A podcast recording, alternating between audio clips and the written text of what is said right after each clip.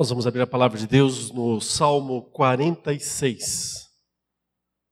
Salmo 46. Vamos meditar nesse salmo nesta manhã, um salmo tão conhecido de todos nós, cujo título é Deus é o nosso refúgio e fortaleza. O salmo foi composto ao mestre de canto dos filhos de Corá, em voz de soprano, é um cântico que diz assim: Deus é o nosso refúgio e fortaleza, socorro bem presente nas tribulações.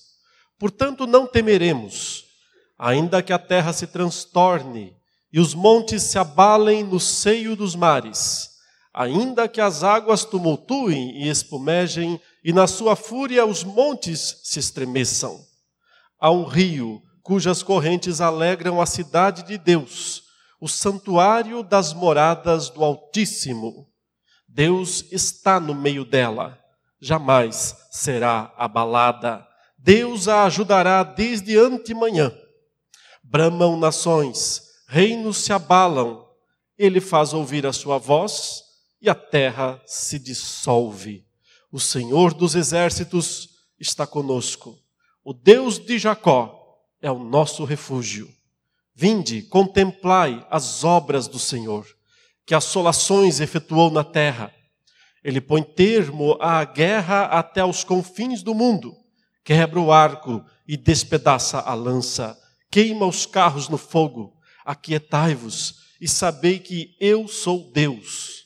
Sou exaltado entre as nações, sou exaltado na terra. O Senhor dos exércitos está conosco, o Deus de Jacó é o nosso refúgio. Vamos orar. Nós te louvamos, ó Deus, por esta palavra que nos assegura que tu estás conosco, que tu és Deus conosco. Obrigado, ó Deus, porque em meio a todas as tribulações desta vida, deste mundo, esta é a verdade maior que nós cremos e sustentamos, que tu estás conosco e, portanto, nós não precisamos temer coisa alguma. Obrigado, Senhor, por esta manhã. Obrigado por este culto que podemos prestar ao Senhor, pelos nossos irmãos aqui presentes, pelos nossos irmãos online. Abençoe a cada um agora, neste momento, com mais compreensão e aplicação da tua palavra nas nossas vidas. É isso que nós te suplicamos, no nome do Senhor Jesus. Amém.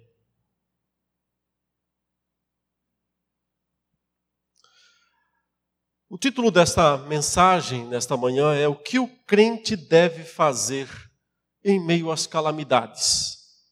Nós estamos vivendo o que pode ser chamado de uma calamidade. É claro que nós ainda não vemos a proporção, não sabemos, na verdade, qual pode ser a proporção desta doença, né, desse vírus que está se espalhando em todo o mundo. Na verdade, ninguém sabe exatamente o que pode ou não acontecer. Mas as pessoas se assustam, se amedrontam, se desesperam muitas vezes em situações como essa. Muitos questionam né, onde está Deus, o que Deus está fazendo, por que Ele não impediu. Outros já pensam que é o juízo final, Deus já está julgando tudo e vai acabar com tudo amanhã mesmo. Né?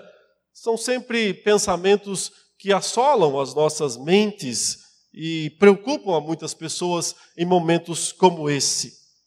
Mas o que nos diz a palavra de Deus? Né? O que nós devemos, como crentes, pensar, fazer, agir em meio a situações como essa ou qualquer outra de calamidade que nos vemos envolvidos, seja de uma maneira assim, né, generalizada, como essa que nós estamos vendo, ou situações mais particulares, às vezes Pessoas individualmente enfrentam calamidades muito piores, né? muito maiores do que isso que genericamente nós estamos é, testemunhando nos nossos dias.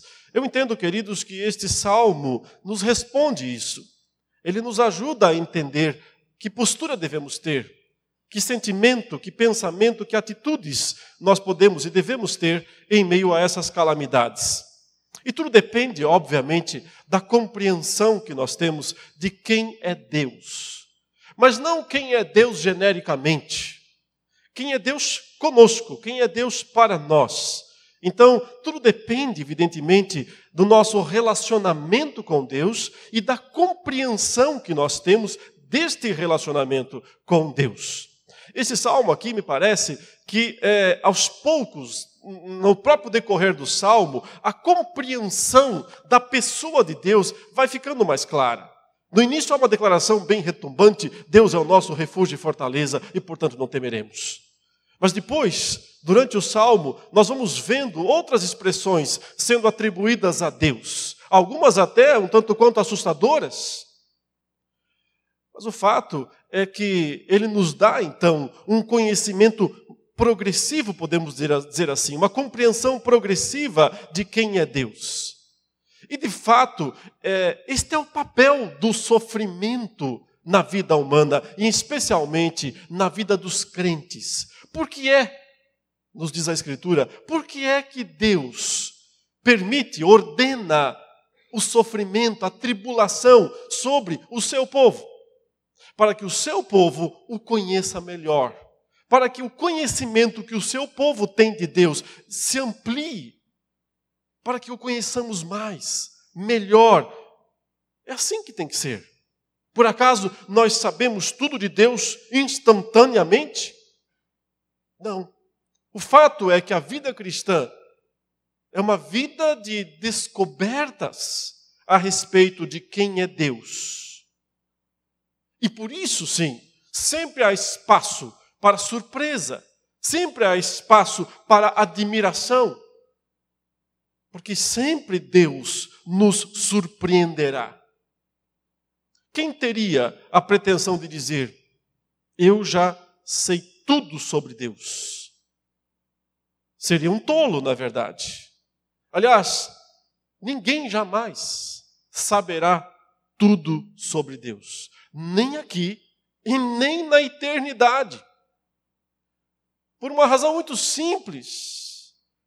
Deus é o único eterno, infinito, absoluto.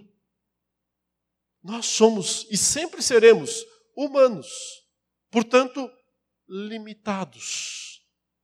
Mesmo na eternidade, nós não podemos ter a pretensão de achar que nós compreenderemos tudo a respeito de Deus. Sempre haverá espaço para o mistério, Sempre haverá espaço para surpresa.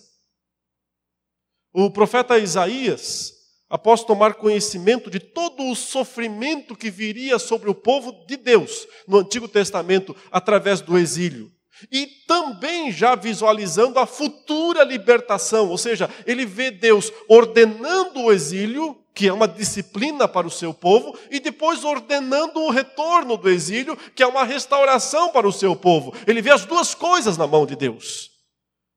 E então ele exclama no capítulo 45, verso 15: Verdadeiramente, tu és Deus misterioso, ó Deus de Israel, ó Salvador.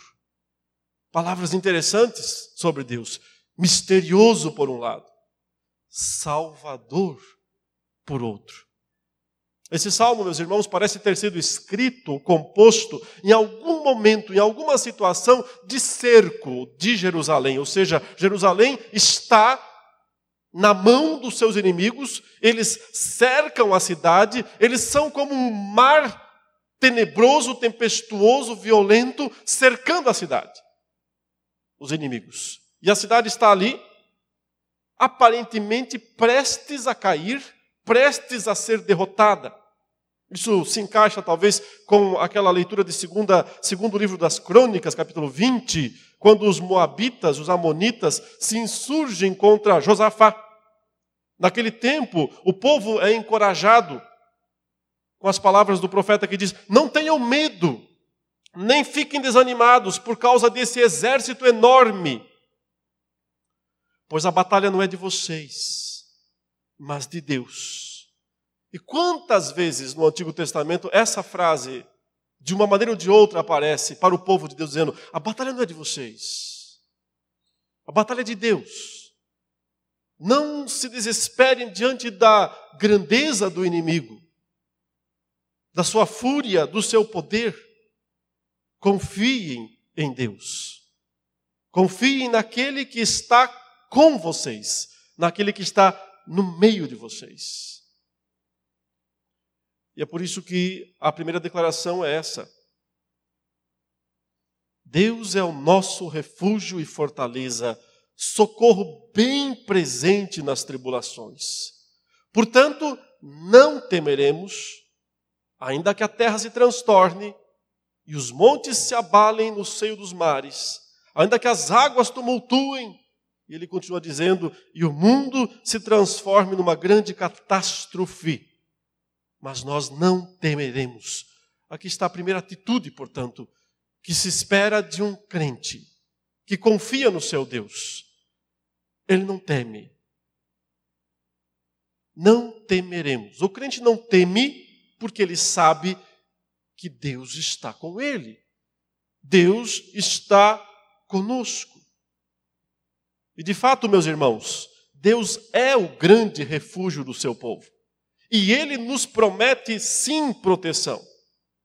Ele promete estar ao nosso lado, cuidar, proteger e livrar o seu povo, inclusive proteção das calamidades, sim. O Salmo 91, verso 7 diz: Caiam mil ao teu lado e dez mil à tua direita, tu não serás atingido. O Senhor pode nos livrar de uma doença como essa? Evidentemente que Ele pode. E nós devemos confiar nessa libertação de Deus. Não é uma questão de exigir que Ele faça isso ou determinar que Ele faça isso. Nós sempre nos rendemos à Sua soberania última. Mas confiar na soberania de Deus também significa confiar no poder que Ele tem de nos livrar do mal. Por isso o Senhor Jesus nos mandou orar: livra-nos do mal. Até porque essa proteção, esse livramento, não é apenas das calamidades físicas, é também, e acima de tudo, das calamidades espirituais. Porque nós sempre estamos em meio a uma guerra espiritual e precisamos de livramento, de proteção, de libertação, porque temos outros inimigos invisíveis. Esse também é um inimigo invisível. Nós não conseguimos ver esse pequeno vírus. Por isso que ele é tão perigoso. Se ele fosse um bicho de uns dois metros de altura, seria mais fácil de fugir e se esconder. Mas é justamente esse seu caráter invisível que nos ameaça tanto. Se me permitem ilustrar e comparar, nós temos um inimigo invisível muito mais perigoso do que este. Porque a Escritura nos diz, Paulo nos diz, que a nossa luta não é contra a carne e o sangue, mas contra principados e potestades, contra os dominadores desse mundo tenebroso, contra forças espirituais do mal nas regiões celestes, invisíveis igualmente muito mais perigosos e terríveis. Deus é o nosso refúgio e fortaleza contra as calamidades visíveis, contra as calamidades invisíveis. Ele é nossa segurança, ele é nossa proteção, porque ele está conosco. Essa expressão repetida várias vezes, três vezes na passagem, né? Deus está presente, Deus está conosco, duas vezes pelo menos, a palavra hebraica que aparece aqui é imanu. Imanu quer dizer o quê? Conosco. Immanuel, Deus conosco. Esse é o nome de Jesus. Esse é um dos títulos de Jesus, pelo qual ele é chamado no Novo Testamento. Jesus é Deus conosco. Porque mais do que nos proteger das calamidades físicas que nos cercam, mais do que nos proteger das lutas e dos perigos espirituais que nós enfrentamos o tempo todo. A maior proteção que nós temos por causa do Emmanuel, por causa da presença de Deus conosco, é dele mesmo. Ele nos protege dele mesmo, da sua ira, que do contrário seria derramada sobre nós e nos consumiria.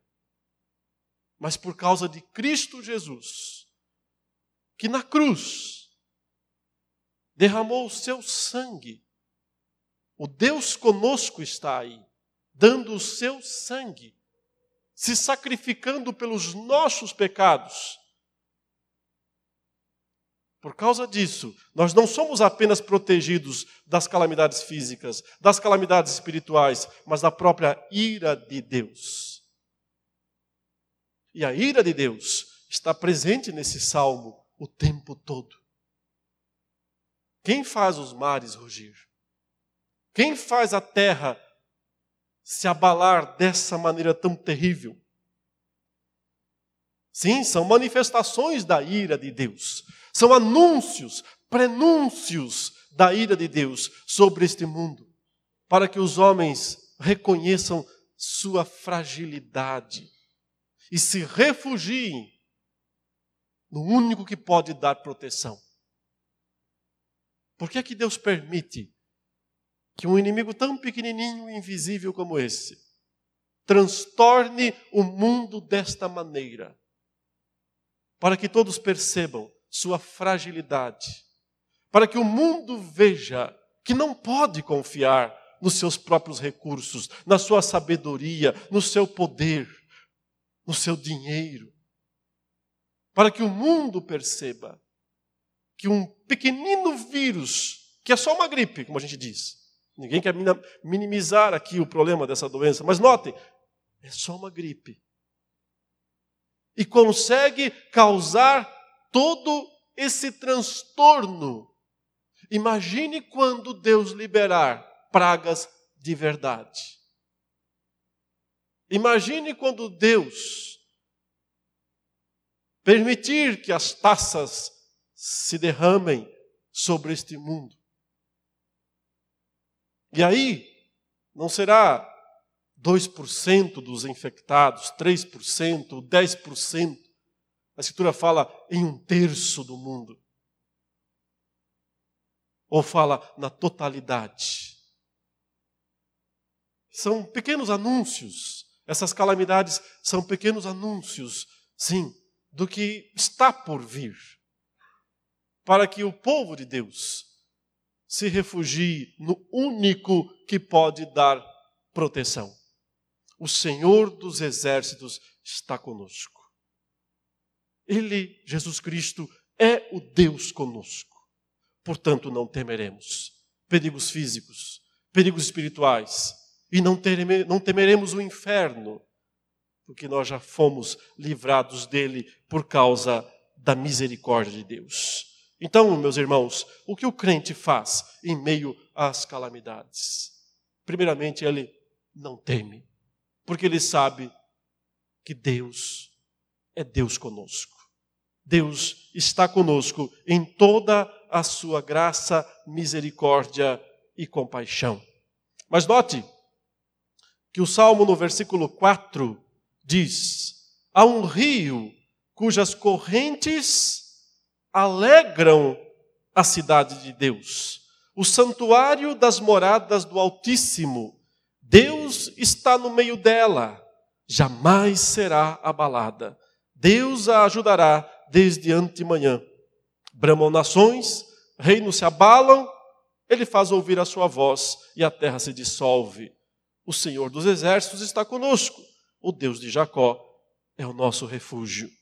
No meio de toda essa catástrofe que o salmo está descrevendo, de todo esse furor do mar, da terra, das montanhas, tudo explodindo, ou hipoteticamente, hipoteticamente explodindo, ele diz: há um rio cujas correntes alegram a cidade de Deus. Soa um pouco estranho, não é? Falar em alegria no meio de tanta conturbação, no meio de tanto tanta tormenta, no meio de tanto sofrimento. Sou estranho para quem não compreende a natureza da verdadeira alegria. Mas sim, existe alegria para o povo de Deus, mesmo no meio das tribulações, mesmo no meio das provações. Porque a alegria, queridos, é a característica fundamental do crente.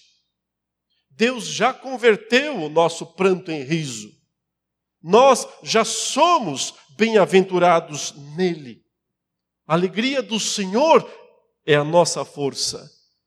Como Paulo disse aos Filipenses, no capítulo 4, nos versículos 12 e 13: Eu aprendi a viver contente em toda e qualquer situação. Todos os altos e baixos da vida, ele diz. Tanto sei estar humilhado, ou seja, lá para baixo, como também honrado, lá para cima. De tudo e em todas as circunstâncias já tenho experiência, tanto de fartura como de fome, assim de abundância como de escassez. Tudo posso naquele que me fortalece. Essa expressão, tudo posso naquele que me fortalece, é eu posso passar por todas essas circunstâncias. Nenhuma delas importa muito para mim, porque eu aprendi a viver contente em todas elas. A alegria não pode ir embora quando a calamidade chega. A alegria do crente se reforça ainda mais quando a calamidade chega, porque ele entende qual é a verdadeira alegria. E é justamente aquela que não pode depender das circunstâncias. A cidade de Jerusalém aqui nesse no imaginário aqui desse salmo, ela está cercada. Exércitos estão ao redor, como um grande mar tempestuoso cercando a cidade. Mas o texto então diz: tem um riozinho, um pequeno riozinho dentro dessa cidade, que está mantendo a alegria dessa cidade. Há um rio cujas correntes alegram a cidade de Deus. Esse riozinho provavelmente é uma referência histórica, geográfica, a aquela pequena corrente ou torrente dentro de Jerusalém que flui da piscina de Siloé. É a única corrente de água. Mas ela é insignificante. Ela é pequena realmente. Lá fora está um mar tempestuoso cercando o povo de Deus. Para quem você tem que olhar? Para o exército lá fora? Ou você precisa olhar para a corrente aqui dentro? Para o riozinho que está lá, fluindo continuamente e alegrando a cidade de Deus. É a provisão de Deus para o seu povo, que parece pequena muitas vezes, mas é ela que nos sustenta. E é nela que nós devemos, ou por causa dela, que nós devemos nos alegrar em Deus. O rio cujas correntes alegram a cidade de Deus está sempre fluindo no meio do povo de Deus. É a presença benéfica do Espírito Santo de Deus, que continua dia após dia, mesmo em meio às calamidades, mesmo em meio ao terror do mundo, sendo a nossa alegria. João Calvino, comentando essa passagem, ele diz: Não que os filhos de Deus, quando expostos ao perigo, se entregam ao gracejo ou se divertem da morte, mas o auxílio que Deus lhes prometeu tem muito mais preponderância na sua avaliação do que todos os males que porventura lhes inspirem medo. o crente continua se alegrando em Deus, mesmo que a torrente é pequena, mesmo que é o riozinho apenas. Mas esse é o símbolo do sustento, da provisão de Deus. Aliás, o crente deve se alegrar em Deus até mesmo quando a torrente seca. Como secou quando Deus levou Elias para o Horebe.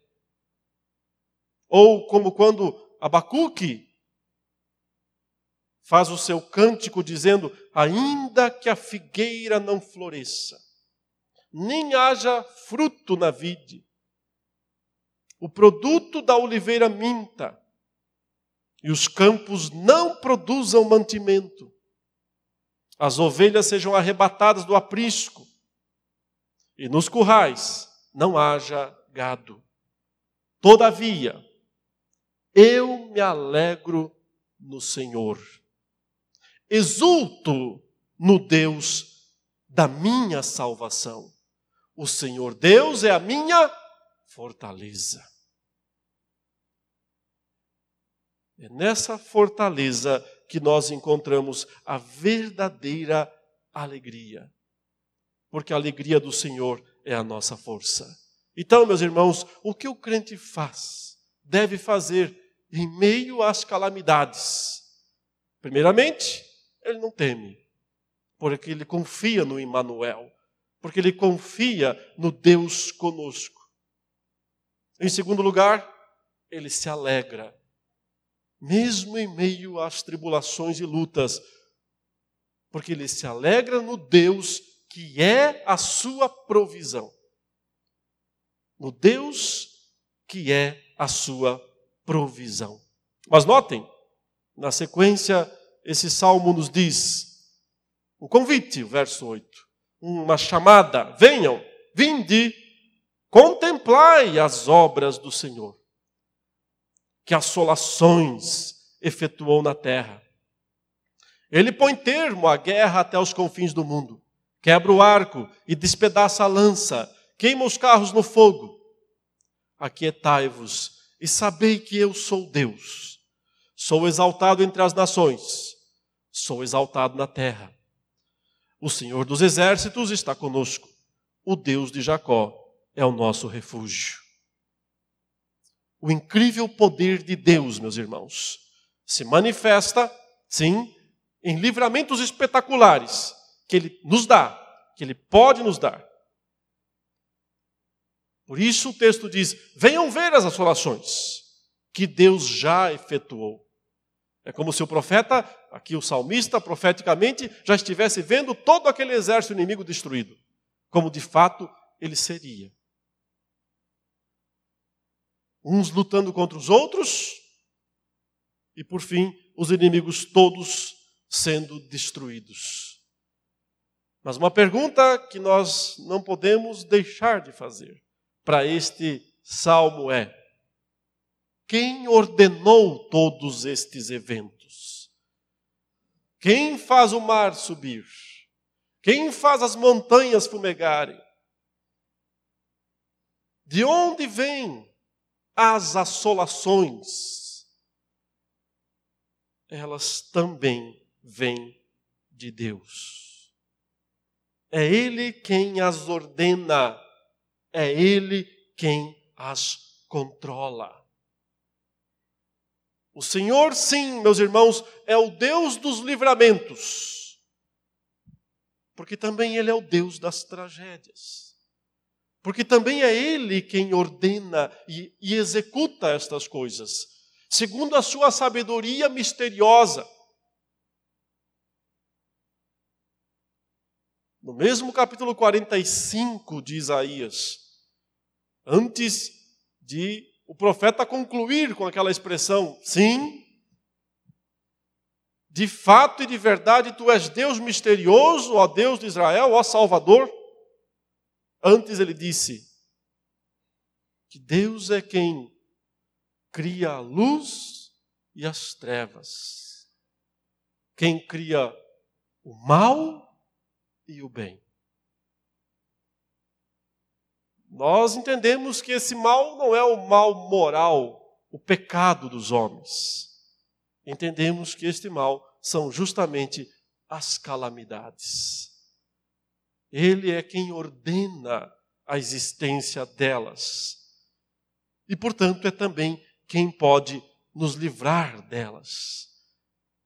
Como Jó reconheceu diante de Deus, quando havia perdido todas as coisas. Recebemos o bem do Senhor, não receberíamos também o mal? É da mão de Deus que procedem todas as calamidades deste mundo. E eu não tenho a pretensão de explicar isto racionalmente. Eu não tenho a pretensão de dar explicações razoáveis, filosoficamente aceitáveis para a sua mente. Eu simplesmente me dobro diante das Escrituras, que descrevem Deus como o Senhor do temporal. Ele é quem anda sobre as ondas do mar para salvar o seu povo, se afundando no barquinho? Sim. Mas antes disso, foi ele quem colocou os seus discípulos no barquinho e os enviou para o meio do mar. E quem, num estalar de dedos, fez vir o temporal e com o mesmo estalar de dedos o fez ir embora. Venham ver as assolações que Deus realizou e realiza neste mundo. Isaías disse, Deus disse através de Isaías: Eu sou o Senhor e não há outro. Além de mim não há Deus. E continua: Para que se saiba até o nascente do sol e até o poente que além de mim não há outro. Eu sou o Senhor e não há outro. Eu formo a luz e crio as trevas, faço a paz e crio o mal. Eu, o Senhor, faço todas estas coisas. E qual é a atitude do crente quando percebe, então, entende, então, que mesmo as assolações, que o rugir dos mares, que o despencar das rochas dos montes, o dissolver da terra, e os vírus, e o que quer que você possa mais imaginar, são ordenados e controlados por Deus. O que faz o crente diante disso tudo? O crente se aquieta. O verso 10 diz: Aquietai-vos e sabei que eu sou Deus. Sou exaltado entre as nações, sou exaltado na terra. Ou seja, tudo exalta ao Senhor. Todos os acontecimentos, todas as tragédias, todas as calamidades, ainda que de maneira incompreensível aos nossos olhos e mentes, mas exaltam o nosso Deus. Misteriosamente o exaltam. Por isso, o crente diante das calamidades, ele reconhece que mesmo as calamidades são ordenadas, controladas por Deus. Então ele se admira e se aquieta. Diante das calamidades, primeiro, nós não tememos. Não precisamos temer, porque Deus está conosco. Ele é o Emmanuel. Ele é o Deus conosco. Ele nos livra das tragédias físicas quando Ele quer. Ele nos livra, nos protege das lutas espirituais. Ele nos livra da sua própria ira ser derramada sobre nós por causa de seu Filho Jesus Cristo. Diante das tragédias, das calamidades, das lutas, o que, o crente faz? continua se alegrando na provisão de Deus, no riozinho que está sempre correndo, na torrente que nunca seca, e se secar, ele não se alegra na torrente, ele se alegra no Deus que está por trás da corrente. Ele se alegra na provisão de Deus. O Senhor que é a nossa força e a alegria nele é a nossa força. O crente se alegra no Senhor em todo o tempo. Diante das calamidades, das tragédias, o que o crente faz? Ele não questiona a Deus. Ele não questiona seus métodos, seus propósitos, suas intenções. Ele não se coloca como juiz de Deus mas ele também não rebaixa Deus, dizendo, vai ver que Deus não conseguiu evitar isso. Vai ver que Deus não queria nada disso. Como é que alguma coisa pode acontecer sem que Deus queira? O Filho de Deus disse: Estão vendo esses pardais? Eles não valem nada, não é mesmo? Quanto valem esses pardais? alguns centavinhos talvez. Nenhum deles cai em terra, ou seja, morre, despenca, se arrebenta no chão. Você já viu pardais se arrebentarem, provavelmente. Outro dia eu vi um na janela, na vidraça, tadinho, ele não viu que tinha um vidro. E se arrebentou. Eu fiquei muito triste de ver, porque eu não gosto de ver bichinho morrer. Ele se arrebentou lá e morreu. E eu me lembrei, ele não vale poucos centavos. Mas foi o nosso Pai que está nos céus que disse: se arrebente na janela. Porque o Senhor Jesus disse: nenhum pardal cai em terra, sem que Deus disse: pode cair. Caia nenhuma tragédia pequena ou monumental acontece sem que Deus diga. Pode acontecer. Então, o que o crente faz diante deste conhecimento? Se rebela? Chuta o balde? vai desaguar as mágoas nos comentários no Instagram ou no Facebook? Vai destilar veneno?